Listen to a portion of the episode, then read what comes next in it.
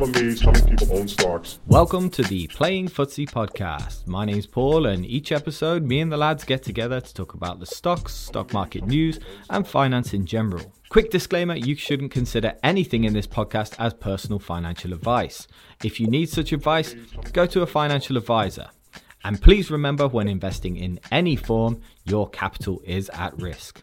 So sit back, relax, and let the lads fill you in with all the stock market news of the week. The sucker's going up.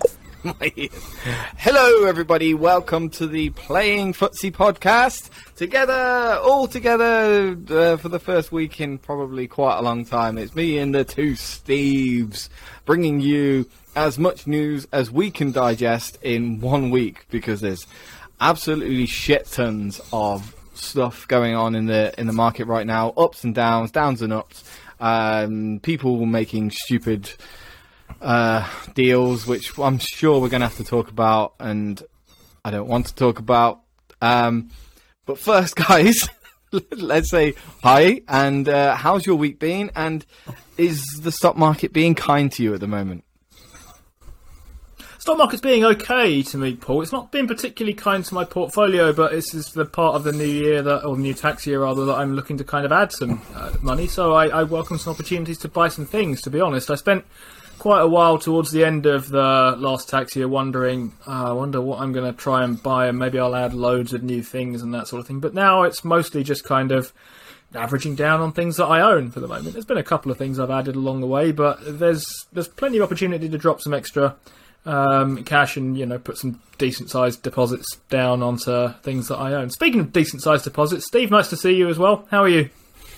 It's a bit rude. So, as last week, these guys sort of playfully announced that I was spending a frequent amount of time on the can. It was quite nice to spend a brief period of time having, you know, the shit not coming out of the ass of my portfolio to be coming out of my own ass for a solid week. But I'm feeling better, and normal service has resumed in the portfolio. I am back to getting an absolute kick in. I think I've gone from having the biggest portfolio of the three of us to probably the smallest. But we persevere. So from big deposit, how about you, Paul? I'm actually looking forward to putting some money in. It's coming to the end of the month, so I'm going to have to get paid soon, and I think I'm going to have about £1,000 to put in somewhere. I just don't know where. I'm really, really struggling. Maybe a bit more goes into ASML as I start to average down on it. I don't know. It's very, very hard. I think Google's got to get something right after what's been going on.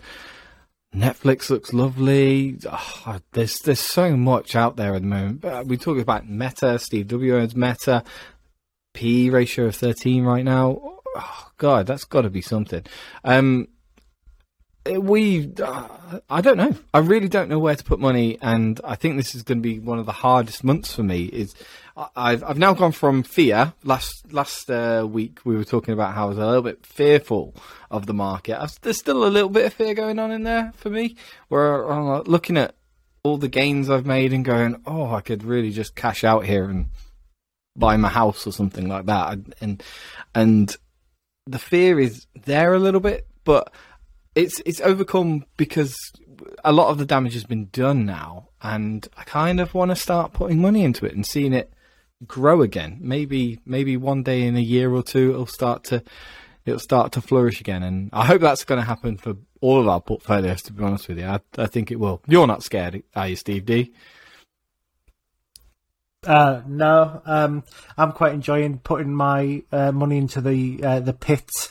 And just seeing it rapidly disappear. It's quite an interesting thing. And I've been tasked myself with putting in basically 20,000 divided by 12, 1,650 and a bit of change every month for this year. And the ironic thing is, last month I put in the 1650 and managed to lose $5,000 from the total of my portfolio. So it's an interesting situation that's going on at the moment. But fear is not, it's not a fear thing. It's not anything that I can control, or the only thing I can control is my deposits and what I purchase. So I don't really see where the fear comes in, really. All right. Well, it's earnings week this week, so we're going to talk about a lot of different earnings that have happened. I won't name any of them right now because I don't actually know which ones they are or what we're looking at. But first, I think we're going to play a little game, aren't we, Steve?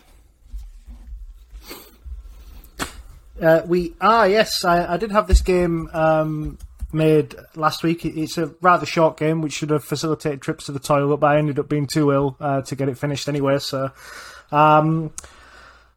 it's struggling to get a name for it, really, and I spent quite a lot of time putting it together. I'm just going to call it the hedge fund game. So basically, I have scoured the top 400 top performing hedge funds, and I have took out all of their popular holdings. And it's basically a little bit of sort of like Bruce's higher or lower. So I'm going to give you a stock to start with and how many portfolios it appears in out of the top 400. You're going to give me a number. I'm going to give you a stock. And all you have to tell me if it was higher or lower than the one before it. Does that make sense? Nice game. Sounds good. Nice game. It's not a complex game, Paul. So... I'll start you off with an easiest one. It's Kupang. I will tell you that it was in 28 of the top 400 top-performing hedge funds. Steve, do you want to go first? Sure. You give us a number between 1 and 10. Number 9, please. Number 9 is C Limited. So was C Limited in more or less than 28, did you say? Mm-hmm. I feel like it ought to be in more than 28. There was, when I was looking at some of the top hedge fund holdings a little while ago now for a different game, which we haven't yet played, I saw that there was one that was performing quite well that only had two stocks in it, and one of them was C, and C was most of the portfolio. I'm going to go with it has more than 28. Sorry, it's held by more than 28 of the top 400 hedge funds, or whatever you said. You would be... Correct. Yes, it's actually in 108 hedge fund portfolios. And I'm going to say that Paul? I think the next one is going to be hard because you've ended up getting C. I think this one next one is going to be hard. That's the worst number for you, isn't it? Yeah, I think so. Number 7, lucky number 7. Number 7, you have picked the closest one to it, and that is always going to be hard. PayPal. Oh, yeah, you made it exceptionally hard. Yeah, that's really hard. I'm going to go with higher just because it's US, but yeah, it's going to be close. So there's 2 in it. Wow. And it is higher. Ooh. PayPal appears in 110 of the top 400 performing hedge funds. I am surprised it wasn't more than that. Yeah, I'm surprised. It may be, now that it's down 75%. But remember, this game is expiring rapidly as the next set of 13Fs come out. That's true. Did you say you didn't manually scour 400 of these things? I didn't. I ran screens over them all. That's fine. I was going to say, how long have you been off work? 4 days. Number 1. It's only 100 a day. Number 1, please. Number 1 is Alibaba. Oh, and I'm talking... It's now 110 was the number we said, sorry? That's right, yep. Top performing hedge funds. Yeah, I think that's probably more than PayPal. I seem to remember Alibaba being a likely kind of... I think it was featured on Dataroma not so very long ago. Let's try that for more than 110. You would be... Incorrect. It's actually only in 96, and I would suggest that's because people have bought into Alibaba. It's been going down for quite a while now, hasn't it? So they're probably not in the top 400 performing hedge funds. That was exactly the thought I had after I realised I was wrong, and I was going to say I might have worked out this game a bit, but there's a game within the game, I think. Yeah. Okay, Paul? Number two? Number two is Amazon. A number? Amazon. Oh, nice and easy. That's got to be high. Well, it's going to be higher than Alibaba, but it's probably the most that you've got on the list. I'm going to go out there. Unless you've got Apple in there. So, Apple is in there, but Amazon is the highest at 279. Ooh. Don't say that. All right, fine. I choose number three and I choose lower.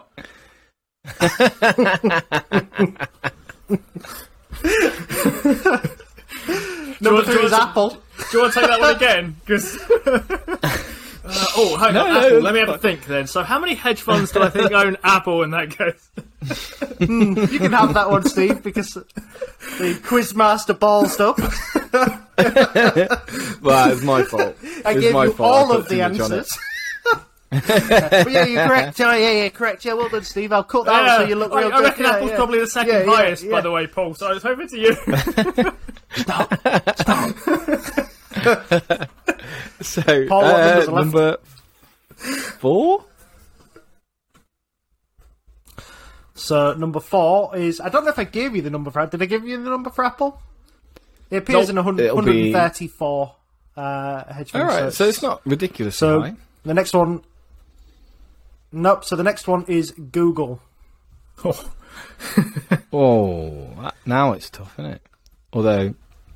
Is Apple really the second highest? Apple's got to be the second highest, right? Everyone owns Apple, unless they just don't own it because they hate Warren Buffett and they just want to try and prove him wrong all the time. Actually, I will go higher than Apple just for the fun of it. I think that a lot of people are interested in tech. Correct. Google is actually only in 158 of the top 400 there, so it's not a great deal in front of Apple.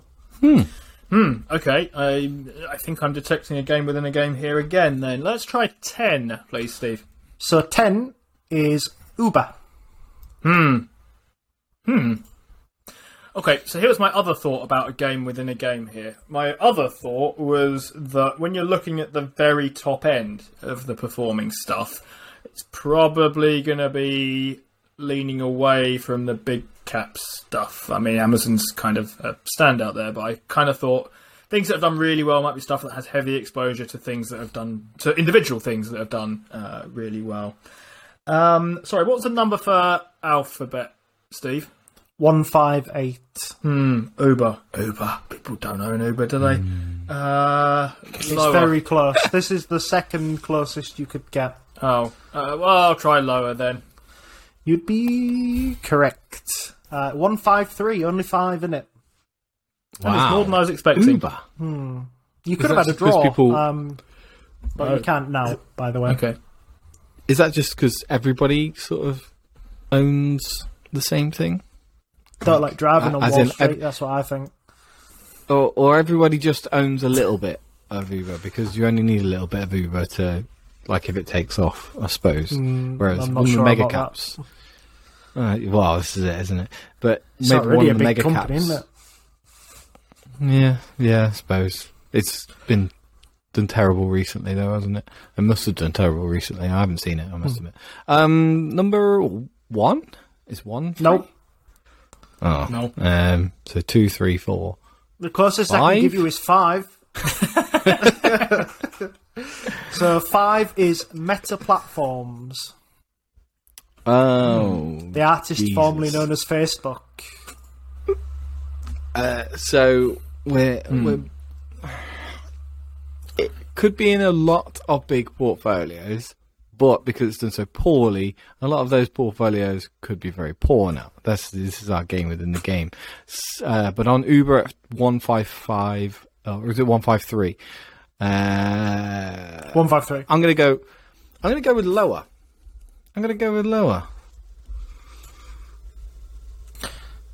Okay, you would be incorrect. Actually, 224. So over half. God. I was trying to be smart. Number 6, please, Steve. Number 6 is Microshaft. That is interesting, because I would have thought that might have been the... If I was picking one of these out at the beginning to say which one I thought might have been the biggest, and I'd seen the full list so far, this would have been my pick. But Facebook was quite a lot, wasn't it? I mean, people have been... Smart money's been leaning into Facebook for a little while, and in the short term, that share price hasn't rewarded them in any way at all. But let's try Microsoft is... owned by more, so a bigger number than whatever you just said. Okay. You would be correct. Wow. Microsoft, beating the probability. 264. Very nice. So that leaves you with 8, Paul. Is it Tesla? Number 8. It's Salesforce. Oh. Ah, that's got to be lower than Microsoft. Got to be. Much lower. You would be correct. So that's 110, so it's quite considerably there. You could have drawn PayPal and Salesforce and got a draw. That would have been pain. But so Steve, what were the scores? I wasn't keeping them. It's 4 each, Steve. 4 each? Well, the tiebreaker is I want the market cap of Salesforce. Oh, no, not this. Oh, Jesus. Have you finished typing? I have, yes. I don't know what the market cap of Salesforce is.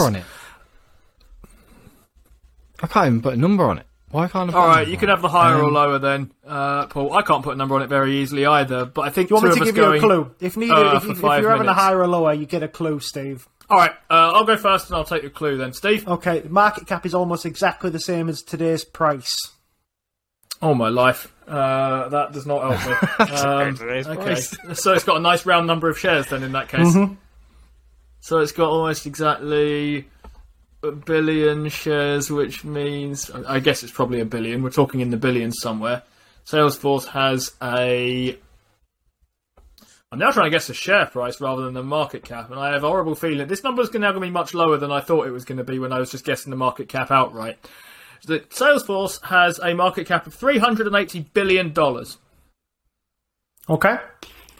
And I thought it was going to be higher than that, Paul, if you want to give an indication of which way to go. Wow. Well, I thought it was going to be lower than that, so I'm going to go with lower. Paul, you are the winner. Oh. Salesforce's price today is $174, and its market cap is $172 billion, or $173 billion. So, more companies should do that. More companies should have close to round numbers of shares outstanding. And make it easy for us. Okay, that was the hedge fund game. Good game. I enjoyed that. Yeah, it's quite fun. Maybe you just need to get a bit of Brucey going in that one, don't we? We need a bit of sass. I was thinking about having like cards behind me and really going for the really going out there, but then I thought no, because this is a podcast and most people don't care. Thank you to everybody listening on the podcast, mainly on Spotify. I think we have a similar number of people who watch as listen, right? Or I get a squint on there. Luckily, the podcast podcast listeners can't see the squint. That Steve D's doing there going, don't talk about this. Don't talk about this. I think we get more that listen than watch. Oh, very nice. That's pretty cool. Thank you to the listeners then. Right, so today's podcast, it's earnings. We're just going to go through little bits of earnings. We may, if we feel like it, talk about Elon Musk, but that is not going to be the central part of this because I don't think none of us want to talk about Twitter. I tell you what, we'll just get it out of the way. Let's just rip the Band-Aid off this one. Twitter, just in a few words, Elon Musk buying Twitter. Just tell me what you think. I'm delighted for the man. He clearly wanted this very, very much, and I continue to be an interested spectator in this. I can't see that it affects my portfolio. I don't own Tesla. I don't own Twitter.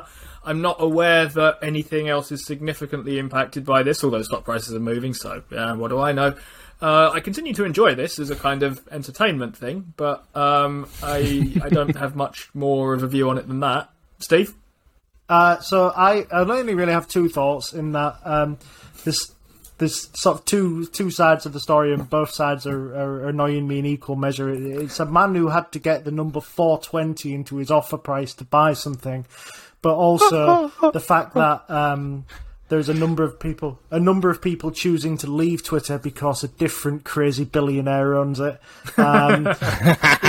Is just nuts. Twitter will remain shit. And as it always has been, and it doesn't matter who's in charge. I think it's just a dysfunctional mess, whoever owns it. So yeah, that's my thoughts. There you go. Pretty nihilistic. That's about what we've got on this one. Tesla share price, should people be worried? Just out of, dropped 12% on the news, probably due to the fact that he's probably going to have to leverage some Tesla shares against the Twitter buy, money to buy. Anything on that, or are we just? I'm not going to milk this any further. Right, we've got it out of the way. No more talking about Elon Musk. Let's talk about proper companies now. So we've got a couple of companies' earnings reports. This is earnings on the list today. We're looking at Alphabet, Microsoft, Spotify, and I think Meta is going to come out during our recording. We're recording this on the Wednesday after hours. We've just clocked 9 o'clock, so Meta's earnings have got to be out almost imminently, and I want to see the look on Steve W's face when earnings come in terribly and Meta crashes into the floor post market. We'll see what happens. That's my prediction anyway. We'll go to Steve W. But first, we'll go to Steve W. and we'll talk about Alphabet. Sure, so Alphabet reported its earnings last night, Tuesday night, here in the UK, and its stock has come down a little bit, I think it's probably fair to say, and on what was generally quite a green day for the markets Wednesday. I'm looking across the kind of Invis heat map, and there's a lot of green on it. The things that are not green are basically Meta and Alphabet, so... Just to run down some numbers then very quickly, revenues for Alphabet came in 63 billion. They were expecting for 63, or Wall Street, sorry, was expecting 63 and change. So that's been called a small miss. I don't know quite what margin you offer for meeting it, but thereabouts. Operating income was 20 billion. EPS was $24.62, which was a bit of a miss compared to an expected $25.91. There's lots of interesting stuff going on with this company. So obviously Alphabet's a kind of big kind of conglomerate, I guess. It does lots of different things. They divide themselves up into sort of three broad segments. There's what they call services, which is all the Google stuff, so search and network and so on, and YouTube. There's one thing. There's the cloud segment, and there's the other bets segment, which is the kind of moonshooting stuff. Their services segment was up 22.9%. 22.9 billion was their operating revenue coming in. That's their only profitable segment on 61 billion in revenues. Their cloud revenues grew 44%, but it's still not profitable, so why even bother? And their other bets segment grew a huge amount. It went up 122%, I think, but it's a very low percentage of the overall thing for revenues. It's only about 0.5% of the whole enterprise. Anything stick out for you guys? Those are the numbers. I've got some thoughts we can come back to in a little bit, but that gets us started. The only thing that was soft for me was YouTube, in terms of advertising revenue there, and it only took a short listen to the earnings call for me to find out why that was, and it's just to cut a long story short, it was the same thing when we were talking about Meta's earnings, in that they were still finding Reels a difficult thing to monetize, or there was something that was definitely in transition to monetizing. And that's the same reason that Alphabet gave for the soft YouTube earnings, is that they're seeing that YouTube Shorts is becoming an increasing amount of watch time on YouTube. They've not got round to fully monetizing that how they wanted to, and they also noted that because of the war in Russia, in Ukraine, a lot of sort of premium European brands have just dialed back their advertising a little bit as well. So add those two things together, that's why YouTube was a little bit soft. There was absolutely nothing else in this report that shocked me. There's nothing in this report that scares me off Google. The shame for me really is that I was hoping we'd get a good report from Google so I wouldn't have to buy anymore when it comes to deposit time because it's such an easy place to put your money because it's such a fantastic business. I was hoping I could be a bit more creative, be a bit more cute, but if the price keeps coming down like it is, I think it was 3.5 on the day and 3.5 today, which was obviously the closed market as well, so 7%. Oh, that's an exciting opportunity to me. Yeah, I'm in exactly the same boat. I'm way too allocated on Google. It makes up 10% of my portfolio, and I don't want anything to be more than that. Luckily, I think it's come down to about 8% of my portfolio, so I have got a bit of time to put some more money into that now. But like you, I didn't want to add any more. And when you talk about, because the thing that came up for me was exactly the same thing you're saying about YouTube. YouTube earnings were a bit low, but what was encouraging about it is Ruth was very. So she says there was a transition between more people are trying to watch the 60-second shorts rather than long-term videos, and they're trying to figure out how to monetize that. They are practicing that. She used the word encouraging, that the trials on monetizing YouTube shorts was encouraging, which is good to see. So we might see some growth there, but it did feel a little bit cannibalistic in a sense on that one. But then they backed it up with, well, more and more people are creating content, and they're literally creating content for free for YouTube. And this is what we have to remember with the streaming services is YouTube is just making content for free basically, and every content creator on the platform only gets paid if they're any good. So it's not like they have to upfront pay for this content as well. So that's how good the YouTube business is for me. They said that YouTubers, the top YouTubers, earned more than anyone has ever. So everything is still growing in YouTube. It was just a little bit soft with Russia. They even had a bit on search. I think search suffered a bit in Russia as well because they had to shut down services there. This business is perfect. As soon as all of this crap is over, this thing is it's just going to start growing again, in my opinion. And it just, like you say, seems like a really easy place to put money.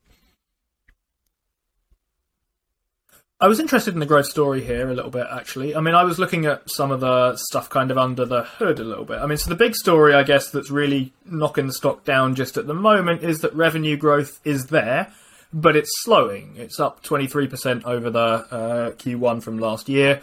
The previous growth rate was around 30%, so it's growth, but it's not the same growth it once was, flat. Or at least not for the moment anyway. Operating income up 22%. I saw it as flat. That's what I was thinking. I saw it as flat rather than slowing. So that was the way I was seeing the revenue growth. Mm-hmm. It's still growing at like 45%, something like that. So there's still decent growth in it, I think. And my sense is that, at least partly with Google, what you have is you're trying to work out what's an acceptable growth rate for a company like this. I mean, it's still growing fast by kind of the standards of a lot of companies, especially a lot of companies that are well established by now. But it's only on about, 23 times earnings or so? That's not a huge number for that kind of growth rate, from what I can see of it. That doesn't seem kind of crazy, even if it's reversed back to a sort of lower growth at the operating income level. That struck me as a decent opportunity for kind of not panicking growth in a certain way. It's never nice when your growth slows down, but it's at a level that's okay for that price tag, I think, right?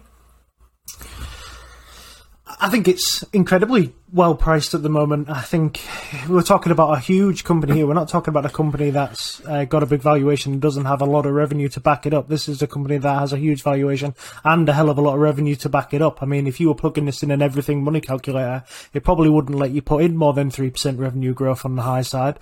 So to see something growing at 23, 25% on a year is absolutely crazy. So you've also got to add back into that they did 50 billion of buybacks last year. They're going to do 70 billion of buybacks this year as well. Big. This is an attractive proposition to me. That price comes down, they're just buying back more stock. And I want to be right there with them, although I think my puny powers in comparison. Is this like this is an attractive share buyback program, isn't it? It's not like your Apple share buyback program where they just start mashing more and more in and just attempt to get 5 times the money. This is really attractive at these levels. It seems like a good place to start buying back shares, and everything about it is just pretty sweet. Ooh, I'm seeing a after hours ticker on Facebook plus 9%. Sorry, that's just caught my eye. Plus 9% after hours on the ticker. Sorry, did you want to see my face in that case, Paul? No, I'm kidding. It looks good. That's disappointing. Honestly, I'm two minds on that for what it's worth. I thought Facebook was a weird story last time out. I thought that there was quite a big overreaction to one particular part of that earnings. But sticking to Alphabet just for the moment, then. So a lot of their growth was kind of interesting to me. What I saw of it, they have their kind of 3 segments. There's the services thing, which is basically the big cash engine that I kind of harp on quite a lot on this podcast that the best fangs have. And Google absolutely has it. Well, sorry, Alphabet absolutely has it. It's called Google. It looked to me like most of their growth, the kind of overall enterprise level, came from their money-losing activities, losing less money, or there was a significant push from that kind of thing, right? So if you think about something like Meta, it has the family of apps thing, which makes money and grows, and the metaverse thing, which basically drags the whole thing back down because it's currently a big cost hole. If you look at something like Alphabet, I feel like that this might be a sign their kind of cloud stuff is really starting to come through a little bit. It grew rapidly, lost less money. It's not profitable yet, but it's in the right direction. And if you were going to build out an unprofitable activity, it'd be quite nice to do that with a great big search engine that makes a load of money behind you to back you up, at least as far as I can tell. So that's what you want, really, is an engine that's generating free cash flow and then something that's spending it. If you're spending it in a way that's generating a decent return, that's exactly what we want, and that's exactly what Google is. The good thing about this kind of engine, especially with Google, is that it's not in decline and it doesn't seem to be slowing, which is also kind of exciting to see that the engine keeps growing and they can keep the flywheel going. And I just think the more services that end up being profitable, I think we can all foresee a future where Google Cloud Platform is a profitable arm of their business. They tack that on. That's another thing that's generating cash. Who knows where they go next? The issue that we have is when antitrust starts rearing its head again, I think, with Google. But at the moment, I don't think any government worth their salt will be interested in breaking up companies while the market's in this kind of condition. Yeah. I think it would be an incredibly silly position-losing position to take.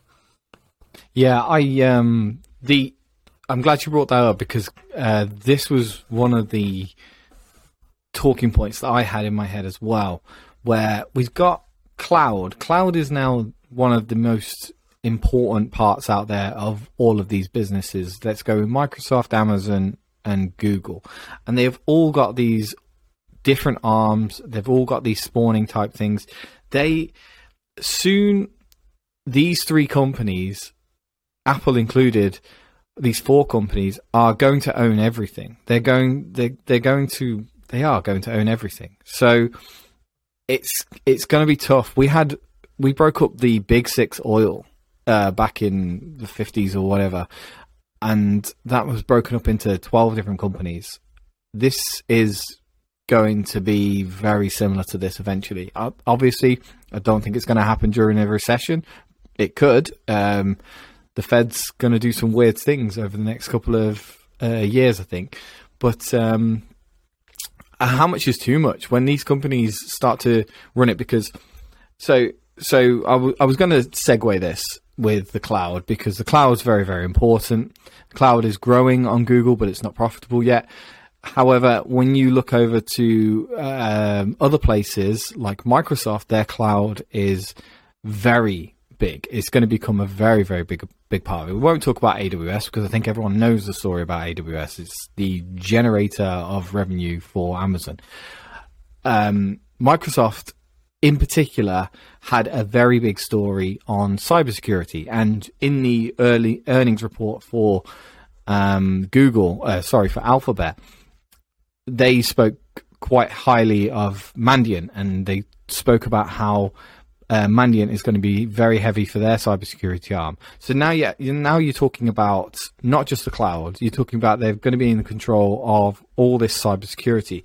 And Microsoft did really well. Microsoft's revenue beat by $250 million by the looks of things. Earnings per share 2.22 versus 2.19 expected. Growth there, they were saying that the growth of Azure was like 40-50%. Even their old Office consumer stuff is still growing at nearly 20%, which is crazy stuff. They had a very, very big story in their earnings call about how they've been helping Ukraine through the Russian attacks, Russian cybersecurity attacks. They even had a lot of blogs, which I read through earlier today, about how they've been helping the Russia-Ukraine digital war is what they're calling it. This is a big thing. Cybersecurity is going to be a huge part of the future, and Microsoft appears to be leading. There was a few stories, I had to look for a few stories on CrowdStrike, and they only had 2 or 3 where they were helping different countries elsewhere. But Microsoft's got something like 200 stories of cyber attacks from Russia on Ukraine and neighboring NATO countries. And they seem to be leading the way in this cybersecurity world. I just think these companies are getting too big. I really do think they're getting too big, and I don't know if a recession is going to stop that breakup. That's interesting. I sort of feel like a recession might distract people from that breakup. Plus also, I mean, I think Meta, as is, which was one of the ones that was probably in the most antitrust bother not so very long ago, at the time, around the time it was changing its name from Facebook to Meta. I think that's managed to distract things reasonably well by having a pretty terrible quarter. Nothing kind of ruins the idea that you're a monopoly, like losing a few users off of your kind of flagship platform thing.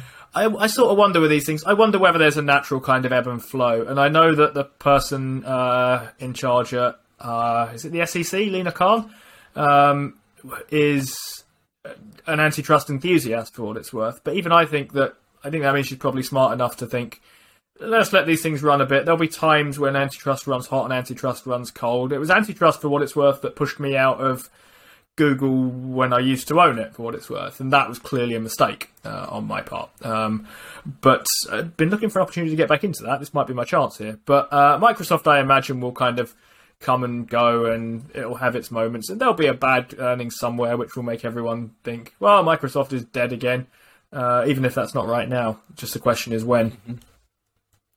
You're not still in Ford, are you? Oh, sorry, Ford. I thought you said Ford. My fault. I did too. So strictly, I was invested in Ford. However, what I would say about my investment in Ford is that I once acquired one free share in the company, which no, I don't own anymore. Fair enough. It's just well, they've had pretty good earnings report. I'm looking here. This has just been announced right now. 38 cents versus 30 cents EPS. Beat by $1 billion by the looks of things on revenue. Couple of little problems from their Rivian stake. It looks like Rivian's taken a beating recently, I guess, and that's caused them to lose a bit. But it looks like they're still profitable, which has been a big problem for Ford recently.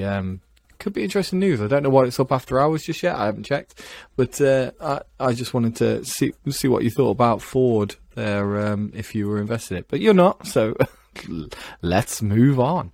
What do you want to talk about next? Do you want to talk about Spotify, or has anyone been secretly sneaking a look at Facebook earnings just now? Spotify. Let's do Spotify. So, I mean, I've got the headlines that they pulled out of their own earnings. Whether or not you think these are headlines or not is up to you. But they said MAUs grew 19% year on year to 422 million. Yet monthly active users. Yeah. Come on, we must know that by now. We use MAUs all the time. Just try to keep it simple. So premium subscribers, they're the ones who pay for the subscription. Me. They grew 15% to year on year to 182 million. That includes about 1.5 million disconnects from the wind down of the Russia operation.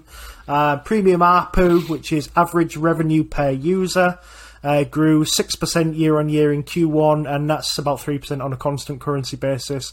Gross margin finished at 25.2%, and they signed a long-term partnership agreement with the football club Barcelona. The Camp Nou is now going to be called the Spotify Camp Nou. It's not, is it? It is. Yeah, I was wondering what the kind of deal they'd done with Barcelona. Are they hosting like the Barcelona podcast or something? But no. And the shirt sponsor as well. No. And the shirt sponsor. The shirt sponsor's fine. It's going to be called Spotify Camp Nou. That's what they're doing. I hate it when they do these things. America started this shit. American football started this shit, like naming and baseball stadiums, naming it after fucking companies. It's just wrong. I think it's wrong. Right, so here's the general report then. So obviously we're in euros because Spotify, whilst it trades on the New York Stock Exchange, I think, it's actually a Swedish company. So revenue, 2.661 billion, grew 24% year on year for Q1, which is 19% on a constant currency basis. This was above guidance. Premium revenue grew 23% year on year to 2379 billion, which is again an 18% year on year increase on a constant currency basis. Ad supported revenue, 282 million euros, that grew 31% year on year. ARPU was up to €4.38. That's up about 6% year on year. So, you know, growth across the board in everything we want to see. They some interesting little stats for their ad-supported revenue, which is where I think the vast majority of their growth is gonna come from. They saw strong year-on-year growth across all regions and channels. Music ad-supported revenue benefited from a year-on-year increase in impressions and healthy double-digit growth in CPMs. Paul, CPMs, cost per... It's basically cost per thousand. Yeah.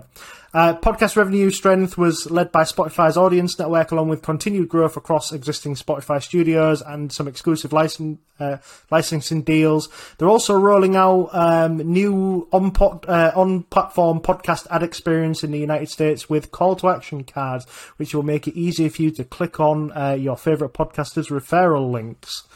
Not us. So during the quarter, they announced a couple of things. They acquired a company called PodSites, which is a podcast advertising measurement service, and a company called Chartable, which is an analytics platform. So they look like interesting things. I think it's quite clear to see that Spotify is still pushing down that sort of route of podcasts. So gross margin, 25.2%, which is it's a low gross margin. I think one of the things people forget about Spotify is that it's quite an expensive business to run. For it to get tech level valuations is sometimes difficult to understand. The ad-supported gross margin is finally getting to break even. Yeah, they only lost 1.5% on that at the moment, which, just as a reminder, though, that all content costs related to podcast investments are in that price. So realistically, that's probably a profitable arm of their business as well. So OPEX, 677 million euros in Q1. That's an increase of 27% year on year. We don't really want to see that. Free cash flow, Paul. You like free cash flow? They generated a massive 22 million euros in Q1. Then they finished the quarter with 3.6 billion in cash. So this is a company that's in a fairly healthy position. I think they're doing okay at the moment, and they're still growing at the kind of rates that they would expect. They gave us some interesting guidance. So they think total MAUs, monthly active users, was 428 million. That reflects a loss, the full loss from the closure of the Russian operations, which they think is about 8 million they're going to lose in total from that kind of from Russia, which means that implies that they're going to add another 14 million net new monthly active users on top of that. So, where Netflix was losing, Spotify still gaining. 422 million MAUs, just to put out there, is nearly double what Netflix has. They think total premium subscribers will be about 187 million. They reckon they're going to lose 600 disconnects but gain 6 million net. Total revenue will be 2.8 billion and gross margin around the 25.2%. They reckon operating loss of about 197 million euros. So I think an interesting company for me, Spotify. I think it's getting towards the sort of valuations where I'd be interested in buying some more of it. Does it jump out any of you guys, or is it still a little bit out of your wheelhouse?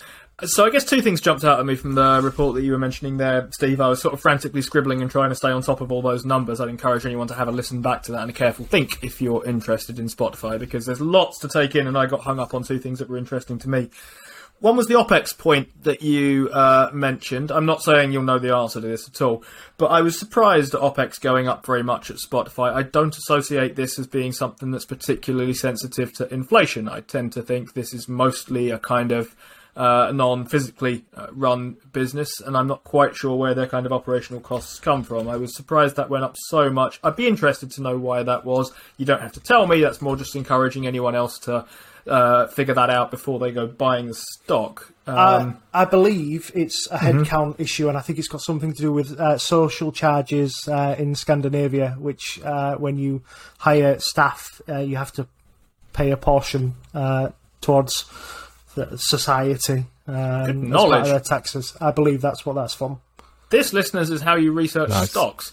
The other thing that jumped out at me for what it's worth was ad-supported revenue growing faster than premium revenue, at least as far as I think I heard you right there. And you said winning where Netflix is losing, winning where a lot of things are losing, then in that case. Ad-supported revenue, ad revenue's kind of not growing as fast as it might. Alphabet, that was a thing we saw kind of earlier on. And I was impressed by the idea that kind of ad support revenue was growing well at Spotify. Paul and I talked about this last week, and in my head it's still the case, a couple of things that I think something like Netflix lends itself much more naturally to adverts than Spotify does. I mean, it might be, maybe we're of a generation that's used to this, but I'm used to there being kind of adverts in the middle of my TV shows. I mentioned this on the Discord and stuff like All 4, which basically has ad breaks built into it. And the person I was chatting to was horrified by that idea, and they kind of thought this was the worst thing that had ever happened. And okay, maybe, but that seemed to lend itself very naturally. And neither Paul nor I were particularly enamoured with ad-supported offerings. So I'm impressed at the kind of user growth and increasing revenue correspondingly for the ad-supported service from Spotify. Clearly, people just feel differently to me. I think there's something hidden in the monthly active users, and I can't go too hard on it right now because I must admit, Spotify isn't one I look into ridiculously, but I think there's something hidden in there. So monthly active users added, it only adds a very small portion that are premium subscribers. The majority of monthly active users that are added are all ad supported. I think it's quite significantly higher as well. I think it's more like 80, 90% come from the ad supported section of monthly active users, and that obviously is an unprofitable wing of their business. So I do wonder if the numbers are a little bit skewed in that side, but I can't say anything with any certainty there. That was my only thing. I was trying to figure out why the fuck it lost 12%, and the ARPU's still high. It's like $9.50 was it that you said? Average revenue per user. So it's still high. It's still good, especially for this company. But royalties cost a lot. These royalties do cost a lot, and notably Spotify has tried to marginalize these royalties as much as it can. I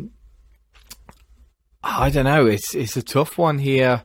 It's a company in a great position, but like you say, it's got only double-digit margins, low double-digit margins. It shouldn't have the valuation. That's the only. I'm trying to think of a reason why Spotify should have fallen 12% right now. Well, it's not just 12%, remember, because it's fallen an awful lot. I think it's down from 300 to 100, isn't it? So, so it's gone a long way down from the original stock valuation, which was 353 to 96. Wow. It is today. It's an 18 billion market cap on Spotify. That was, you know, it was nearer. It was nearer 50 at one point. So, wow. Yeah, for me, I think Spotify is an interesting thing. I think we get a bit of baby with the bathwater when we move into bear markets, where anything that isn't an absolute smash, isn't a beat, is a miss, I guess. And the thing is about ad-supported margin is it's only negative -1.5%. But in that, they lump all content costs related to podcasts and podcast investments, so all the hosting, you know, anything that you can think of between podcasts, they lump it in that ad supported version of the thing. So realistically, that's a crap way of doing it, and ad supported is profitable. Yeah. But they'll just have to lose that, you know, that podcasting somewhere else. And plus, they're not monetizing podcasts very well yet. In America, they've only just started. No. In Europe, we're acutely aware that we can't put any kind of monetizer. We can put a subscription on this, but who would subscribe to buy anything from us? We'd have to bundle something great in that, like maybe give them all their money back every month or something. But yeah, I think Spotify is a bit baby with the bathwater at 18 billion. I think that's a worthwhile punt for me to continue buying that company. No, great stuff. Yeah, great stuff. All right. Let's have a look. I've just realised that I was reading a lot from Facebook's earnings just then, looking at my screen right now. So I wasn't even reading the right thing. But you ready for this, Steve? What do you, I want the first reaction. First reaction. Okay. Ready? Earnings per share, $2.72 versus $2.56 expected. Revenue, $27.91 billion versus $28.2 billion expected. Daily active users, 1.9 billion expected, but it hasn't actually given us its new results yet. I might have to refresh this because everything will be starting to be updated very quickly. Currently 14% up after hours. This is incredible numbers. 15% up after hours now. What's your buy price on Meta, Steve, off the top of your head? Do you know? That's a good question, but I can pull that up fairly quickly. So here's just while I look that up for you for a moment, a quick initial reaction here. That earnings per share number is quite a bit higher than I was expecting it to be. Your kind of guide price is higher than I thought it was going to be as well. I had 1 something written down as a kind of estimated number. So you said it's about 2.5 or so? 2.7. Yeah, so that's a little bit higher than I thought it was going to be. I have an average price of around 200 or so. Bear in mind that share price fell quite substantially today. So a good amount of this is just putting back possibly a sympathy fall with Alphabet, possibly a kind of genuine decline into its own earnings. One of the things that Brian Feroldi always says is that if you're trying to work out why something is jumping or falling after hours, first thing to look at is what it did during the day. Basically, I mean, if it's just the case that there's a mismatch there between expectations, I think this is still reasonably priced at sort of 13 plus. I haven't seen that report fairly obviously yet. And the daily active user thing struck me as something of an overreaction. They were losing some users off of Facebook Blue flagship thingy, but in general, they were increasing across the board and kind of money was coming with it. So I was reasonably encouraged by that. I'll wait and see, and I'll have a proper look on this. I'll try and catch us up next week, I guess, with a bit more of this idea. But it would be nice for I guess most of Facebook's kind of shareholders, if that share price bounced back a bit. I know a lot of people want that share price to kind of go higher. There's a certain kind of value investor who's heavily into this sort of thing and yet still thinks the idea is to predict what direction stocks are going. But there we are. Interesting that the daily active users is up 1.96 billion versus 1.95 billion expected, but monthly active users is below 2.94 billion versus 2.97 expected. So the daily active users are up, but the monthly active users are down. I wouldn't be able to tell you how that's significant, to be honest with you, but it's just it's just very, very, very interesting. Just reading the results, it looks like very good guidance. It looks like they've raised their expectations on revenue towards the end of the year.